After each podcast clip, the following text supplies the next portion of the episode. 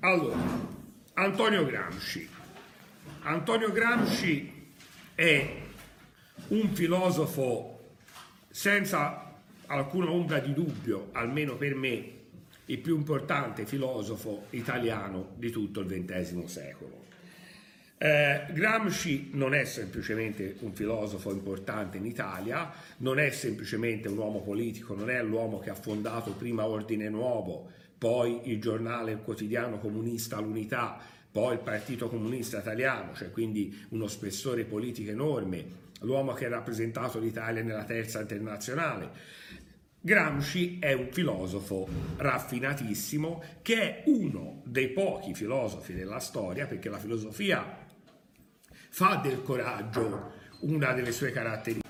Eh, Gramsci quindi è eh, un filosofo raffinatissimo, riconosciuto in tutto il mondo. Pensate che quando lui è stato incarcerato nel confino di polizia eh, c'è stato un movimento mondiale di intellettuali, non soltanto di sinistra, per farlo uscire, ma come vi dicevo, Gramsci è uno dei pochissimi filosofi che fa dell'arte del coraggio, che dovrebbe essere una delle caratteristiche della filosofia, un'arte non sedentaria. Qual è un coraggio sedentario del filosofo? Il filosofo che oggi si mette a fare l'antisistema, va in un salotto, li pagano... Eh, eh, la conferenza, mangia al buffet e poi spara un pochino contro il sistema, non è il filosofo gramsciano. Gramsci rientra in quel, in quel filone rarissimo, Socrate, Bruno, Gramsci, di persone che vanno a morire per le loro idee. Qualcuno eh, inserisce anche Gentile all'interno di questo,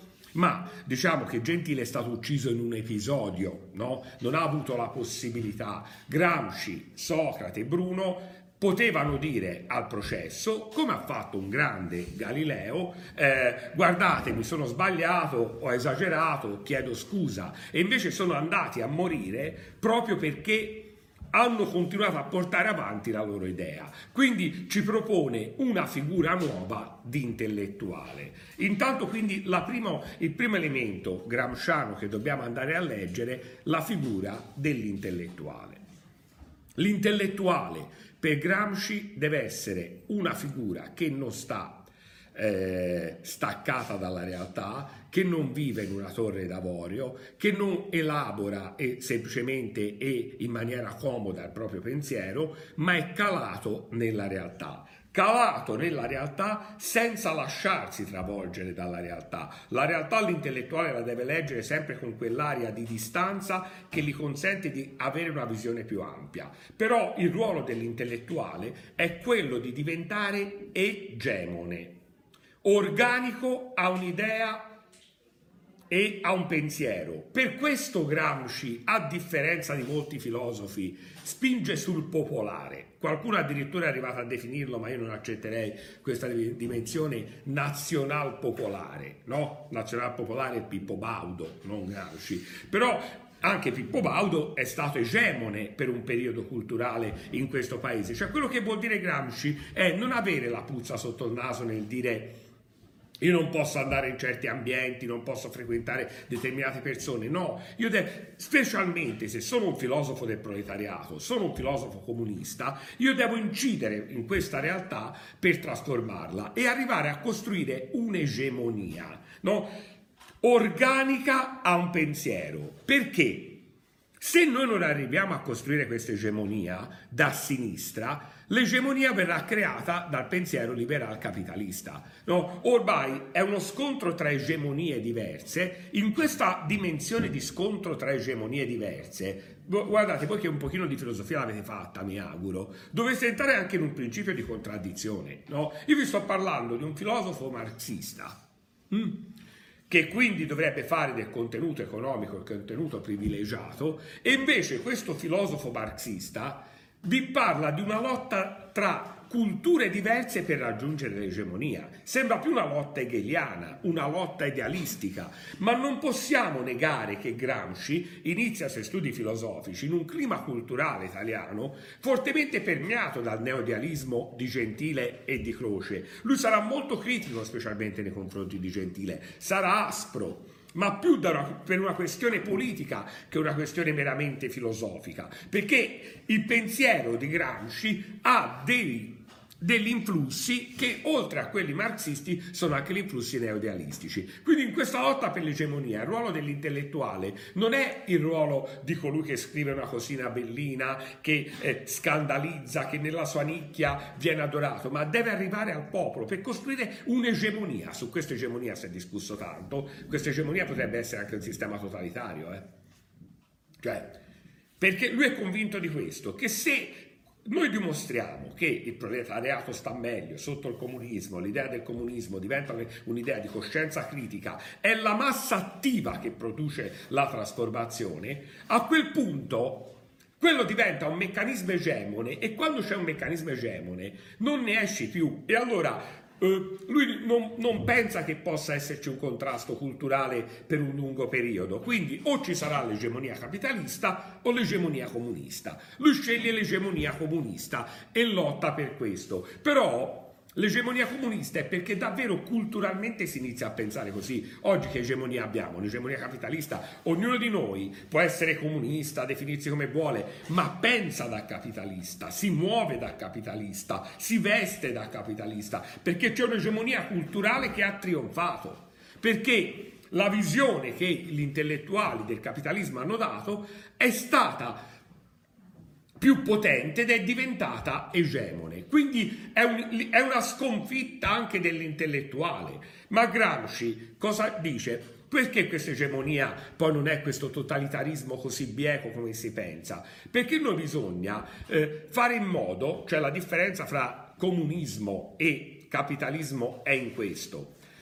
Il comunismo deve muovere delle masse attive e non masse passive. Massa attiva vuol dire che è una massa che ha preso coscienza, no? eh, che la totalità si muove in un modo e che va spostato questo modo. Allora, quando arriverà a questo livello di trasformazione, vuol dire che è dalla coscienza di massa che è venuto fuori. Non è stata un'alchimia di chi sta al potere. È chiaro? Cosa direbbe probabilmente Gramsci oggi sull'Unione Europea? Che non sono state le masse attive a creare l'Unione Europea, al di là del giusto o dello sbagliato ma è stato la logica dei gruppi dominanti che hanno deciso che l'Europa tornava meglio a loro e passivamente mettendo educazione civica, l'Unione Europea, eh, la bandiera europea, mettendo tutta una serie di simboli, hanno provato a far diventare egemone un'idea, ma utilizzando passivamente le masse. No, il ruolo dell'intellettuale è quello di spingersi sulla massa e farla diventare attiva. E vedete già che c'è un termine che non è prettamente marxista. La massa. Non si parla più di classe, anche se la coscienza di classe è ben presente in Gramsci, ma vedete che qui c'è proprio l'idea della trasformazione della massa e oggi non esiste più un intellettuale del genere ma perché non può più esistere, probabilmente l'ultimo è stato Pasolini. Oggi l'intellettuale è la parte dominata della classe dominante. Questo era il rischio che Gramsci ci diceva, no? Gramsci diceva l'intellettuale rischia di essere la par- dentro la classe dominante, ma essere la parte dominata della classe dominante. Se voglio scrivere un libro di filosofia critico nei confronti del sistema, chi me lo produce? La classe dominante. Quindi io sarò dentro e sarò dominato perché dovrò modificare alcune cose perché la classe dominante per permettermi di vendere, eccetera, farà questa operazione. Perché? Perché ormai la cultura egemone che è venuta fuori e che riguarda anche gli intellettuali, che gli intellettuali devono essere intellettuali da salotto, intellettuali organici, non più al processo rivoluzionario, ma organici al mantenimento di questo sistema. È chiaro questo passaggio ed è fondante. E non è un caso che il più grande intellettuale italiano del XX secolo, che probabilmente non possiamo definire semplicemente filosofo, Pierpaolo Pasolini, in una delle sue opere più belle, Le ceneri di Gramsci, immagina un dialogo, una cosa meravigliosa, potente, da brividi, un dialogo sulla tomba di Gramsci e dice, mi insegnerai tu, morto di Sadorno, ad abbandonare questa disperata passione che mi spinge ad essere nel mondo. Cosa ci dice Gramsci, eh, Pasolini con queste parole rivolte a Gramsci? Mi insegnerai tu morto di Sadorno, tu che sei morto proprio senza nemmeno niente, spoglio completo, ad abbandonare, io che ho questa vitalità, questa disperata passione che mi spinge ad essere nel mondo. Cosa capisce Pasolini? Che in quel momento in Italia, se lui vuole fare l'intellettuale davvero, se vuole essere un intellettuale gramsciano, Deve uscire da quel comodo meccanismo in cui poteva entrare tranquillamente da un regista cinematografico, uno scrittore affermato, lo chiamavano in televisione, scriveva sul Corriere della Sera, poteva vivere tranquillamente. No, io devo fare qualcosa che mi porterà a morire ammazzato, come sei morto ammazzato tu. Perché questo è il ruolo dell'intellettuale, altrimenti è comodo, tutti vorrebbero fare l'intellettuale no? con il pasto caldo e, e, il posto tranquillo, questo comfort, questo tipo di comodità. No, qui io devo mettere in gioco una disperata volontà a uscire da questa passione. Perché cos'è che poi il grande ricatto? A un certo punto noi non vogliamo essere, morire ammazzati, noi non vogliamo vivere disperati e quindi accettiamo questo comfort. Oggi non c'è più, Pasolini è morto nel 75, non c'è più nemmeno questo problema, non c'è nessun, nessun intellettuale oggi che rischia il carcere, non c'è nessun intellettuale che rischia di morire ammazzato, ma questo non perché la società è più libera, ma perché ha fatto rientrare con il meccanismo che ci ha spiegato la scuola di Francoforte tutto il mondo intellettuale, anche quello contrario al sistema, all'interno del sistema. Quindi ha anestetizzato. È chiaro il concetto e non può più esistere una figura intellettuale di questo tipo.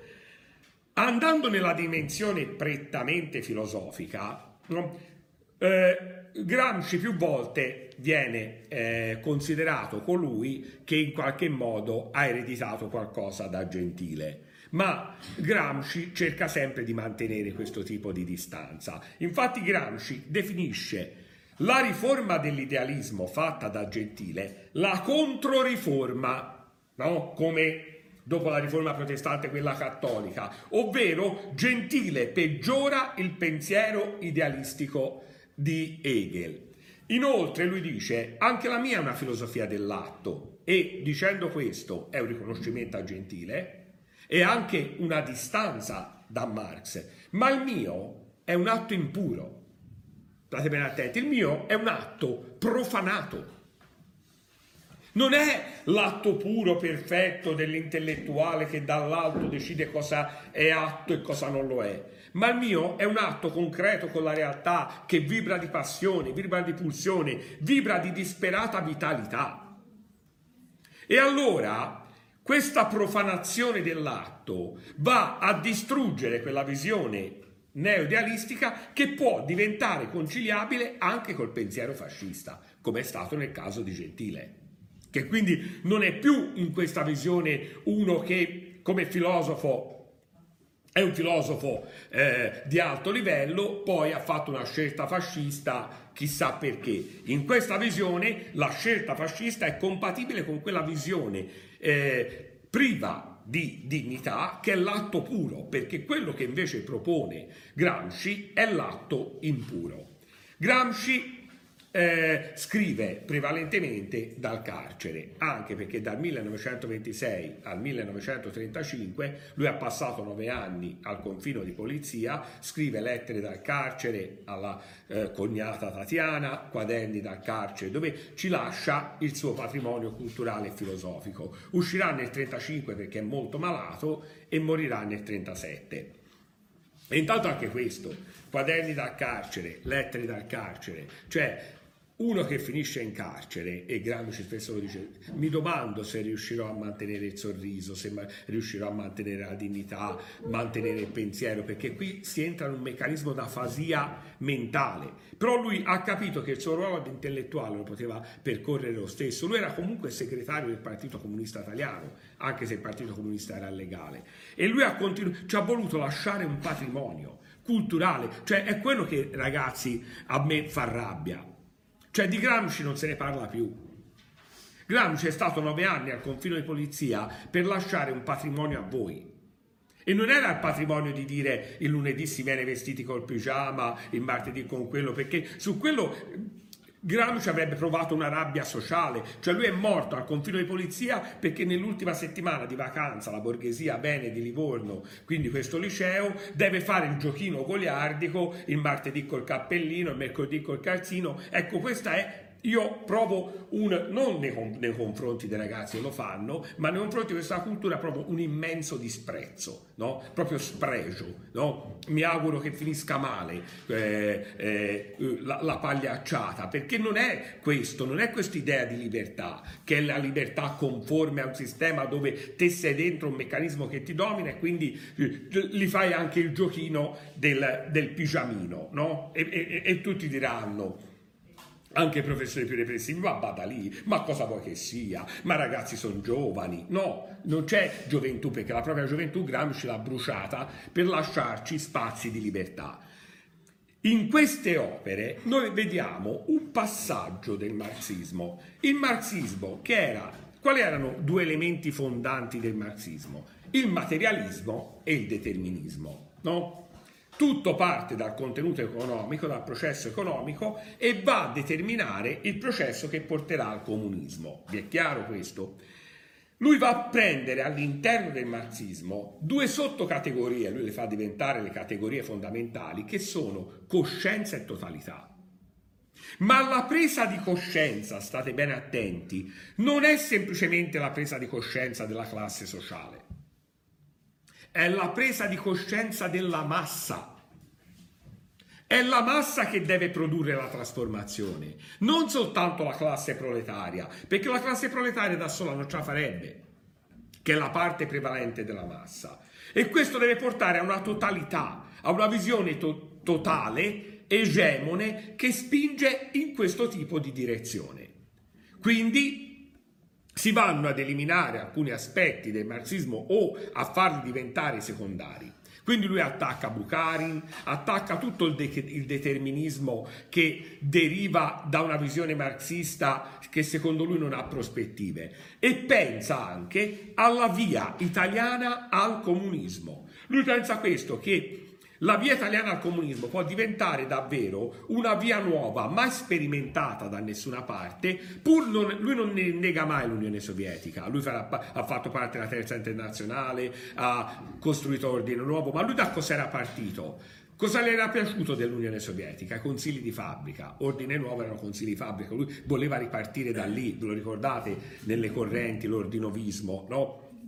Quindi lui vuole ripartire da le masse vive che trasformano tramite i consigli di fabbrica. La via italiana al comunismo è che probabilmente in Italia potrebbe non esserci bisogno di una rivoluzione armata comunista dopo la guerra, anche perché dopo la guerra le masse non hanno voglia, aveva capito che l'Italia sarebbe finita in guerra di riprendere le armi, ma semplicemente noi si potrebbe arrivare al potere, noi nel senso di comunisti, dice Gramsci, perché abbiamo vinto la battaglia per l'egemonia culturale. Quindi sarà naturale con un processo elettorale, con un processo di qualunque tipo, per il comunismo diventare azione di governo e guardate che non c'era andato tanto lontano perché probabilmente se non ci fosse stata la conferenza di Alta se non ci fosse stata la divisione del mondo in due blocchi le elezioni del 1948 non dico che l'avrebbe vinto il gruppo del Fronte Popolare Comunista e Socialista, ma potevano dare un risultato diverso eh, da quello che si è visto. L'eredità di Gramsci è un'eredità eredità stranissima perché Oggi anche la destra, addirittura Casa Pound, ogni tanto celebra Gramsci in maniera assolutamente indebita, perché come tutti i grandi intellettuali, Pasolini, eccetera, Nietzsche, è amato, alcuni aspetti sono amati da tutti. Uh, un erede politico di Gramsci, secondo qualcuno, è stato Enrico Berlinguer, perché Enrico Berlinguer ha uh, provato veramente a trasformare culturalmente l'Italia con legge Basaglia, decreti delegati nella scuola nel periodo del compromesso storico. Qualcuno dice di no perché essendoci stato questo fatto compromissorio con l'altra cultura, la cultura democristiana, eh, Berlinguer ha abbandonato quella lotta per l'egemonia gramsciana. Però siamo veramente in un campo dove eh, a questo punto si va sulla dimensione più dell'opinione che sulla dimensione filosofica.